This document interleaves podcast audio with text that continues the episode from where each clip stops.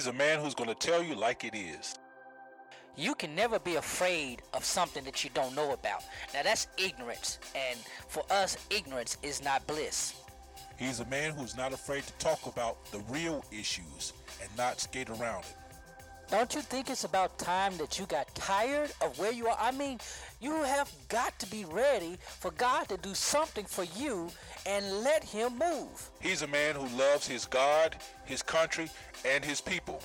I'm gonna be honest with you. I'm not too fond of the political state of the world, and uh, particularly the, the U.S. as it is right now. But if you want change, you have to make it happen. You can't keep settling for less than what you ought to have.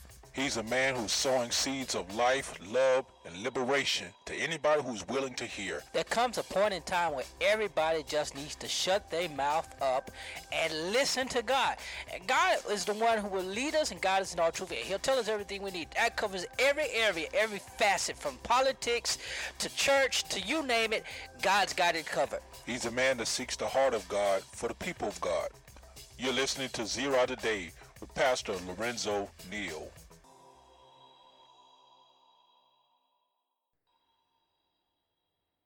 Hello and welcome to Zera Today. I am your humble host, Dr. Lorenzo Neal, hailing from Cajun Land, USA, here to present you what sees of wisdom, insight, empowerment, and liberation. We are promoting a knowledge that is engaging and transforming. And as always, we are here to empower you, our listeners, to knowing and impacting the world around us. And as always, you're welcome to join us on this illuminating journey. There's several ways you can do so. We invite you to join us on all of our social media. We're on Twitter at Zera Radio. That's the show handle at Lorenzo T. Neal, my personal handle. Also, look us up on Facebook, the Zera Network, and Dr. Lorenzo T. Neal. We thank you so much for all your support. Thank you for everything you're being you've done to help make this show very successful. And we invite you continue to like, follow, share everything you can think about you can do. We appreciate it so much. Thank you for all that you're doing and have done and will do. We are grateful. So today I really want to talk about something that's uh, troubling as well as empowering at the same time. Um, I didn't get a chance to do a show uh, the last couple of weeks. There's been a lot going on, and if you've been following the news, you heard of the domestic terrorism that has once again inflicted um, harm and emotional trauma on our country. The shootings that happened in El Paso, Texas, and the shootings that happened in Daytona, uh, I'm sorry, Dayton, Ohio. And now, well, while there are a number of shootings that happen daily, there are an average, uh, statistically, there's an average of 100 persons killed in acts of gun violence every day in America, and hundreds more wounded um, through gun violence. Because I I do advocacy on this, it, it was really grieving to me but perhaps what grieves me more about both those recent incidents, uh, mass shootings that make national news, and, and let me let me say this. Um, uh, there are a lot of shootings that never make the news. There are a lot of mass shootings that don't make the news. You know, uh, statistically, in order to be counted as a mass shooting, only four victims have to be involved, and they don't all have to be dead. It's just that just means that at least four four individuals were inflicted with gun wounds in some capacity, and um, and so a lot of that, a lot of those stories don't make national headlines. Um, they may make you know local headlines or regional news lines, but they don't make a lot of the national headlines. And so we we've kind of kind of gone uh, gotten how can I put it? Um, complacent in hearing the news. It's it's almost numbing to us. You know, we we it's just another news story. Someone getting injured, someone dying, or whatever it may be. And um, we we we've gotten numb to it. I believe we should never get numb to any type of violence, gun violence, domestic violence, assault of any kind. Um, any crime against another human being should grieve us. And, I know that may be a stretch for some, but when you see us as brother and sister, we are created all imago Dei, created in the image of God. Whether you're a believer or non-believer, we are humans first, and it's that humanity we should connect with. And anytime we bring harm against another human being, it should grieve us. And verbal, emotional, physical, uh, mental, all of that. Not, we should be grieved, and I, I will be the first to say that I have contributed to that, and I have com- been, I have been complicit in um, knowing where it's happening and been silent about it's happening, and um, uh, it, it, I, we still have to do, do something about it, and we can prevent violence like that. We can. It's preventable. It, we can't end it. I dare not say we can end it, but we can sure prevent it more frequently than it is. Um. Anyway, I'm I'm dropping stuff around on on the desk. I was fidgeting. but um, so these two recent shootings both stemmed from ideologies that all of us are have been influenced by in one way or another. You know, there are those who are, in the case of the shooting in El Paso, driven by this seemingly uh, crisis of immigration, uh, illegal immigration, and what we've seen happening in the border, where we've seen persons attempting to um, cross borders in in improper manner. We the separation of families, detainees, uh, ICE raids across the country recently here in Mississippi, and so those persons perceiving that to be a problem uh, for more fair-skinned brothers and sisters, not just um, more our non-melanated brothers and sisters. and they're taking that message and saying, "Well, we have to do something about it." And in this case, this person took uh, went to the extreme measure of traveling uh, at least six hours in the drive, probably more than that, but at least six from uh, his home in Dallas, Texas, all the way down to El Paso with the intent of causing harm. And according to the news narrative, he got lost. And he got lost and stumbled upon a Walmart and just began to take out his his whatever it, whatever was driving him at that moment. And as far as we know, uh, at least 20, 20 persons or more, 22 lost their lives and dozens more were injured. And not even not even 10 hours later or maybe less than it was definitely less than 24 hours later you had another person who whatever reason also driven by ideology um, some would consider more progressive more liberal leaning um, whatever it may have been uh, took out his angst on a crowded scene in a crowded nightclub or a crowded area. Went so far as um, taking the life of his own sister.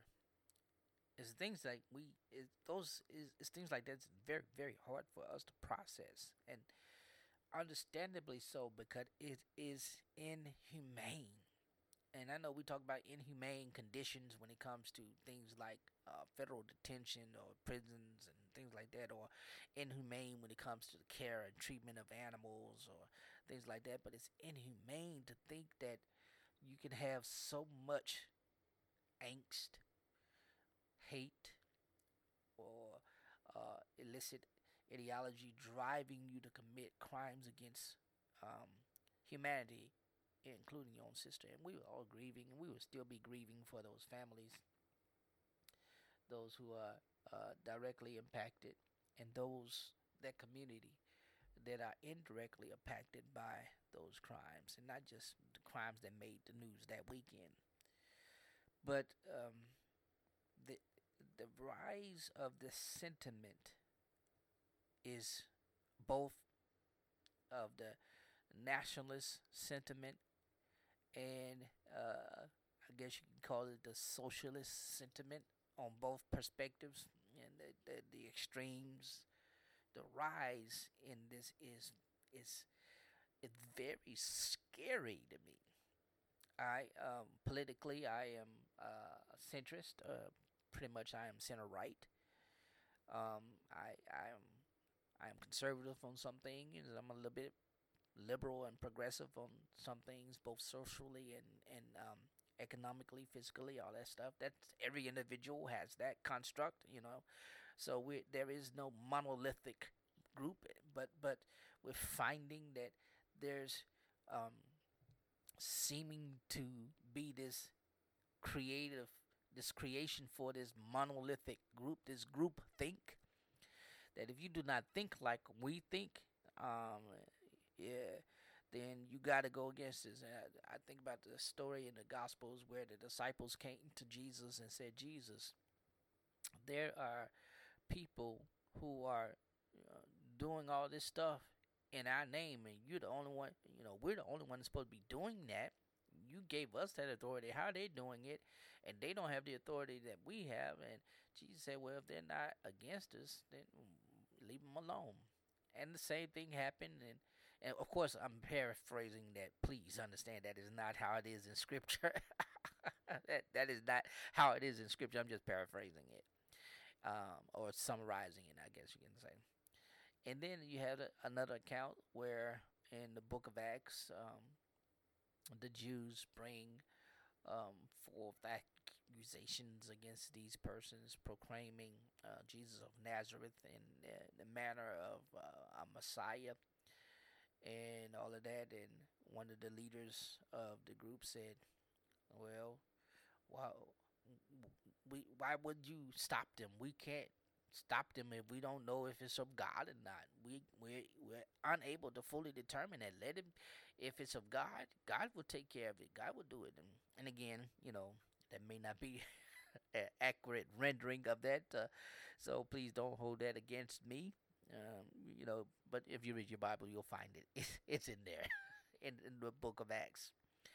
But I um, we are actually getting in a world. We are in a world that um, oh, not a world. Well, yeah, actually, this is this is a worldwide phenomena. We're seeing nationalist movement across the globe. We're seeing it in, uh, especially in Europe. Europe is having a major nationalist movement as more migrants come from northern Africa into the region or as more uh, refugees come from the Middle East, Syria, Iran, and places like that, and and and this this is creating a, a tension unlike any seen in recent history, and that's always been conflict and border conflicts and and uh, cultural, ethical, eth- ethnical conflicts. We've seen that we can, you know, we don't have to think back too far uh, to think to see things like that. But the rise of nationalism, nationalist movement across the globe, even in Africa, we're seeing it really, really damaging in Africa, and it's not making the news as much as those movements in Europe and here in the States. But even in Africa, we're seeing a, a, some something similar to a nationalist kind of move, where uh, particularly in the Congo, in both Congo, both Congos, where the, the, those who are Muslims and those who are uh, for um, uh, national government, and they're they're they're going in, they're they're terrorizing their own people.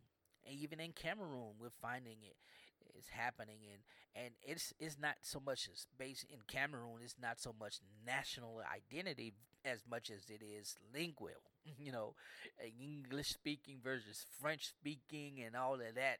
I mean, and that's crazy. It conjures up uh, the the memories of the Protestant versus the Catholic wars in England. And but all of it to say that we're seeing this in real time is scary. It's scary because we know that the narrative, most of the narrative that's driving this, is disjointed in in of itself. It's it's not authentic. It's not true. It's not facts driven. It's emotional. It's, you have uh, you have an emotional argument presented as facts, and this sense of a loss or losing of identity is is is it's crazy. You know, now there's always you know I hear it all the time Christians saying, "Well, I'm a Christian before I'm I'm American. I'm a Christian before I'm black. I'm a Christian before I'm white." But at the same time, there are a lot of Christians, white and black, who are antagonizing each other because of their skin color. There, particularly here in America, in the United States, we have primarily white evangelical Christians who are the antagonists of this nationalism, this sense of national identity, this sense of making America great again. In their in their narrative and from their perspective, making America great again is making America a white Christian country again. And that's always been mythological.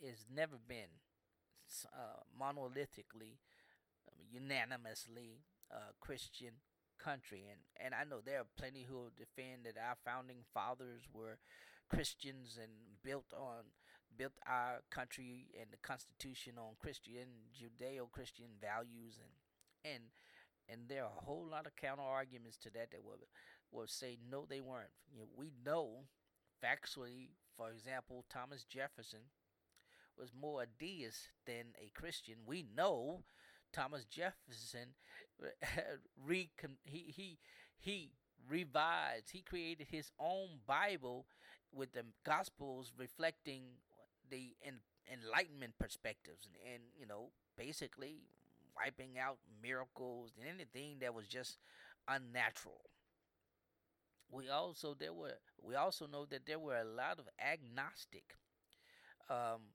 persons who were part of the founding communities. They were they were more um, a lot of them were deist. You know, they they believed in some um, some form of of God, of Creator, and and the language reflects that.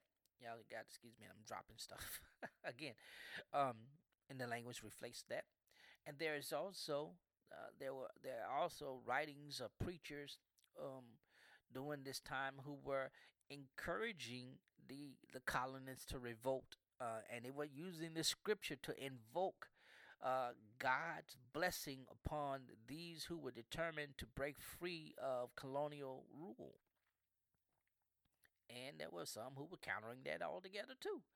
So uh, America while there is some justification to say that there are Judeo Christian values embedded in our history, we also know that they may have believed, but they didn't fully practice. We know that while they were writing uh, all men are created equal, they in intentionally stated all men itself for black men are not human they're not fully human, so they are not fully equal. You know, and and yet we here we are nearly uh, two over 200 years later we're still wrestling with this national identity this crisis of identity and and um matt factly uh matt factly um there there's a new revisionist historical movement that's happening now with the year 1619. And of course, it is 2019. It's 400 years removed um, from uh, 1619. And the argument is that this is the real founding of America because America imported its first African uh, non immigrants. that this is the first time uh, in 1619 that uh, West Africans were um, brought here to these colonies and have resided here in these colonies either as indentured servants or freedmen or slaves for 400 years. And um, the, the, the, revisionist uh, movement is trying to portray America as having always been um, this type of country. That this has never been a racially equitable country. This has never been a, a uh, gender equitable country. This has never been a um, fiscal equitable country. And so we should not be celebrating uh, any of that. We should be decrying America and its history because America has always been this type of country. And again, those pushing that particular revisionist movement are trying to be uh, see it in from a more equitable and inclusive and aversive manner. And I I can understand that, and because you know, it is true. Um, it is true that most of those of us who are um, descendants of American slaves, we know that we didn't come here by choice. Even if Ben Car- Ben Carson, Dr. Ben Carson, uh, who is the uh, Secretary of Housing and Urban Development, even though he tried to eloquently re- restate how we uh, came on this land, even though he tried to eloquently restate it, we know many of our ancestors were not freed persons. They did not come by choice. Those in the Caribbeans, those in the low country of South Carolina, and, and those of us in Louisiana, Mississippi, Alabama, Georgia, Florida, mm, you know, Arkansas. We we we are fully aware of that the reality that we are in many cases descendants of American slaves. Um, even though we are now seeing a greater sense of interracial uh, mixed children, we're seeing that, and that's that's a whole different thing. But what we realize is that America, in in all of its glory, in all of it being the land of the free and the home of the brave, has has always been a very complicated land. It has been a very complicated country. It is a very complicated country. We are fearing immigrants, but we in in essence are a land of immigrants. We are a melting pot. We became known as the melting pot. Um, pluribus unum, and out of many one, you know, and uh, we prided ourselves on the fact that our country, if you came, you could basically be anything. You could literally, we this historical stories of families who immigrated to this country with nothing. And in some cases, even changing their names, changing their identities, but having a skill set that came from their home country that led to generational wealth. Whereas we also know that those who came not by choice were not afforded the same opportunities, even after the emancipation of said persons, uh, even after they were receiving um, the legal status by way of the Constitution, they were still not afforded that opportunity to create generational wealth. And those who did, those communities that did so, we know the story of them. How uh, here, like in Mississippi, we have had the case of Mound Bayou, which was uh, uh, a town founded by a black man and a community of all blacks that was thriving and I mean thriving economically and and, and, and uh, thriving with community. And It was a threat to the white establishment who who unfortunately helped its demise. And there's just now remnants of that. And we could talk about the race riots of Elaine, Arkansas, or Rosewood, Florida, or many others you can think of that happened in Tulsa, you know, Chicago, and we can we can go on. And um, so we, we we know the history of America has not been one that is uh, pleasant. Very complex. And when I think about it from the perspective of the church, um, we we know that there were some um, white Americans who, even as the colonies were founded by the Puritans and uh, as those first slaves came over, they were not a, so Christian in in their approach to discipleship and conversion.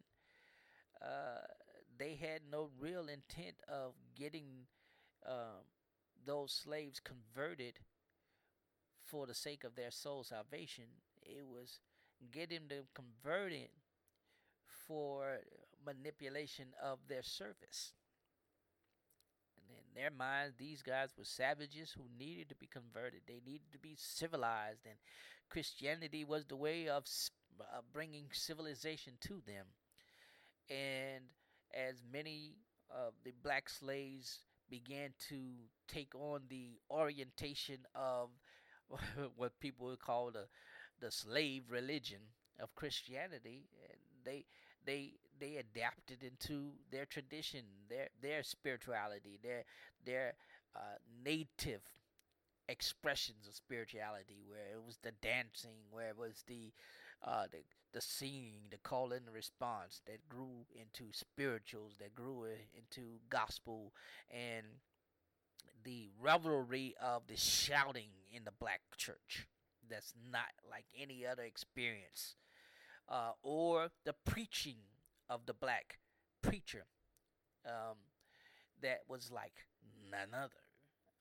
I, I, like to say, you know, uh, even as those slaves began to embrace uh, a form of Christianity that was oppressive towards them, they found within the stories of the scripture, especially the stories of the Exodus, the stories where God delivered his people. They found reprise in that. They found pride and they found some identity and a connection with them and and is reflected in the the work songs that they sang while they were in the field or in the house and the coded language that they created so that they could so that when they were out in the uh, the brush and they were having their own service even while the overseers of the plantation were watching them waiting for them to get overly excited for a reason to to oppress them physically and they they took that and they developed the brand of church that we have now in the African American uh, Christian religious experience. Now, it wasn't until uh, the Methodist movement in the late 18th century, where you had John and Charles Wesley coming to the states, establishing the Methodist Church of America and and the Methodist Episcopal Church, and which was a little more embracing of the idea of an egalitarian church not necessarily a unified, equitable church, but at least an egalitarian church where all people can be saved. Slave or free, as scripture says, in Jesus there is no man, no woman, no bond, nor free. That's just Jesus. However, we know and with the story of Richard Allen and the people at St. George's Church in Philadelphia that well, and and not just there, but other churches um, uh, like outside of that, but particularly from AME, um, that that that discrimination, that that sense of inequity, that sense of we're egalitarian in spirit only, but not in humanity. And the movement that grew into the African Methodist Episcopal Church, and not just that, but other other churches that be, eventually became independent in their in those those days. So we we have a history that is as complex as it is, and and and while it is complex, this we can still see the handiwork of the Creator inside of it within it, the strains of it. We can still see the amazingness of humanity throughout it. And we can still see that even the classes and the, the groups and the ethnicities with, that were oppressed were still able to rise and and find their place in America with the Italians, you know, and, and you know, Italian now we think about mafia, but they they were able to rise above and you know do what they do. The the Jews they were able to rise above and, and become what they have become. And and the Irish they were able to rise above and become what they have become. And if you be honest with you know back in the day they didn't identify as white folk. They identified with their ethnicity. I am Irish I am Italian I am German I am French you know. And now somehow that's been measured. well, then that's been meshed in our current mm, state of affairs. Um. So what does that have to do with the, the gun violence and all that? And well, I think we are in a, in an age, in a day where the tension of where we are in this present moment has the the has the possibility of not resonating into further dissonance.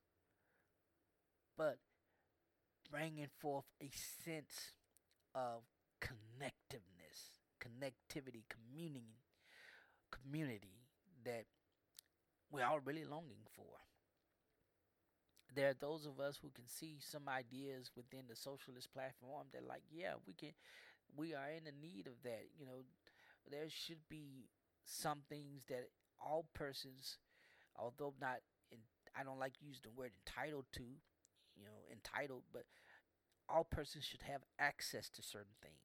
Now whether that's health care whether that's um, reproductive rights uh, however you know whatever that may be that that that's that's different. But on a human level, we should all have basic rights. And that's a whole different argument who gets, you know, where rights come from. Are they God given rights or they government given rights? And, um, uh, you, you know, you can pull a utilitarian argument in there, and I don't even want to get into that. But the question, I mean, not the question, the, the, the thing is that there is more than unite that unites us than disjoints us. And we have opportunity to find that. And I and as, I talked about it from the socialist perspective on the conservative side, there are many things that um uh we find common ground on with the conservative side. You know, we don't like uh, government spending too much. we don't like debt. I don't think of anybody who likes debt.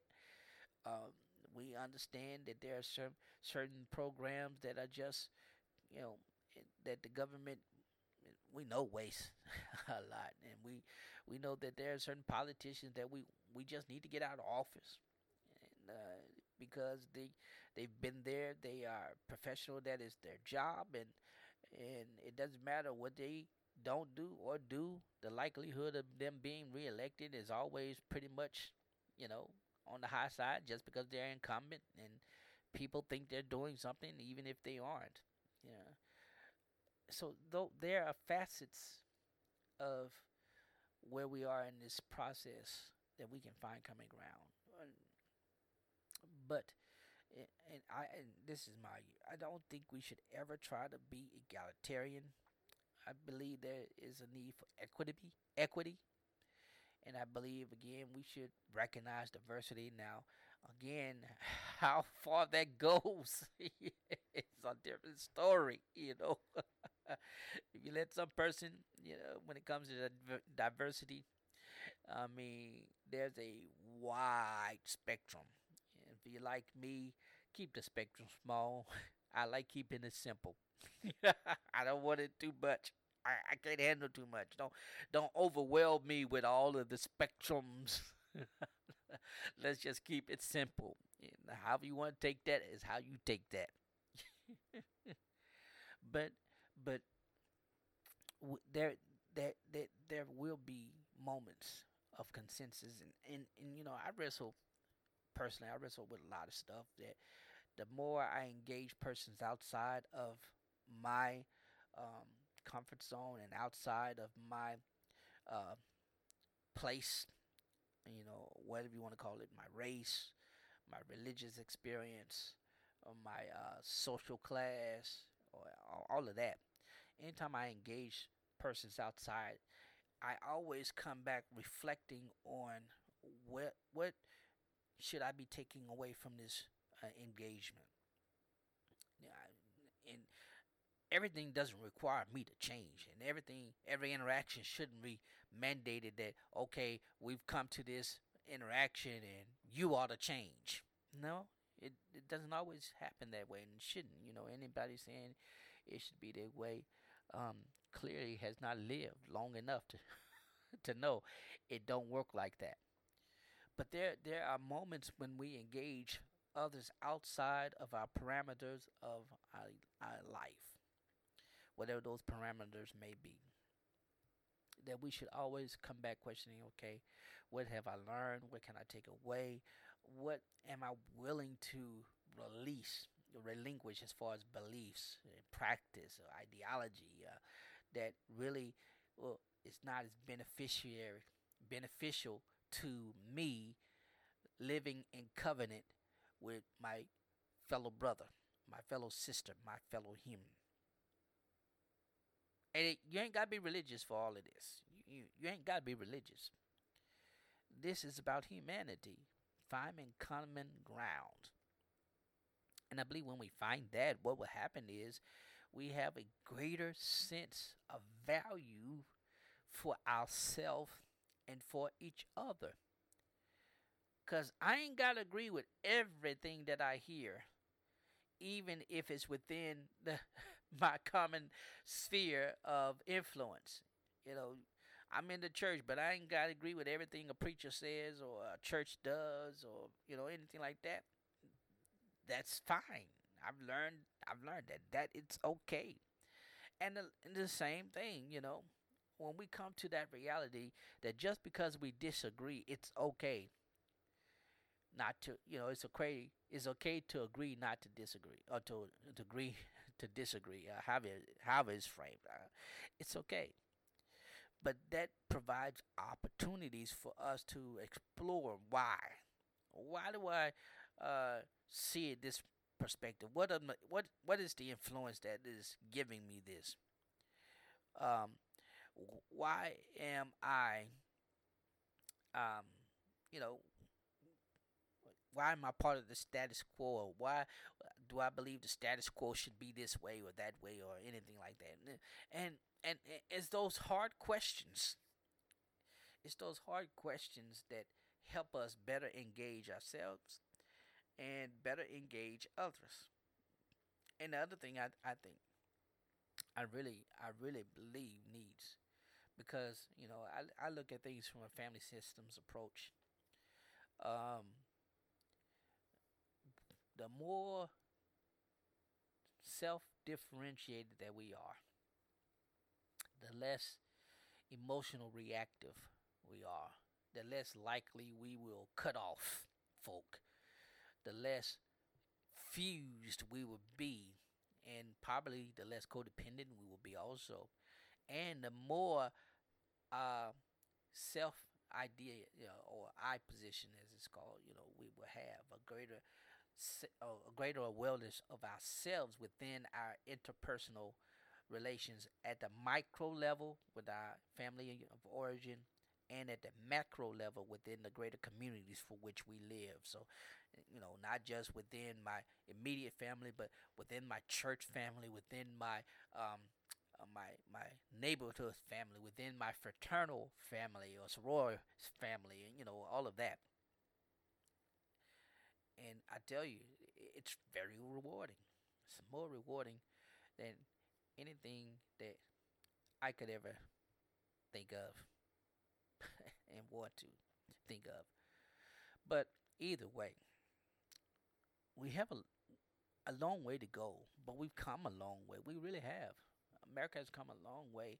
And while it grieves me that we are in this space right now, while it grieves me that as a pastor, uh, my voice is only part of a myriad of voices that are, out there, and and it's, you know some are too loud for mine to be heard, some and uh, some are too are, are too toxic, and and, and but at least at least like like now I am putting this out there. I'm I'm saying this is possible. I'm saying my voice is just as uh, um, as important and just as powerful as the voice that has the greatest amplifying.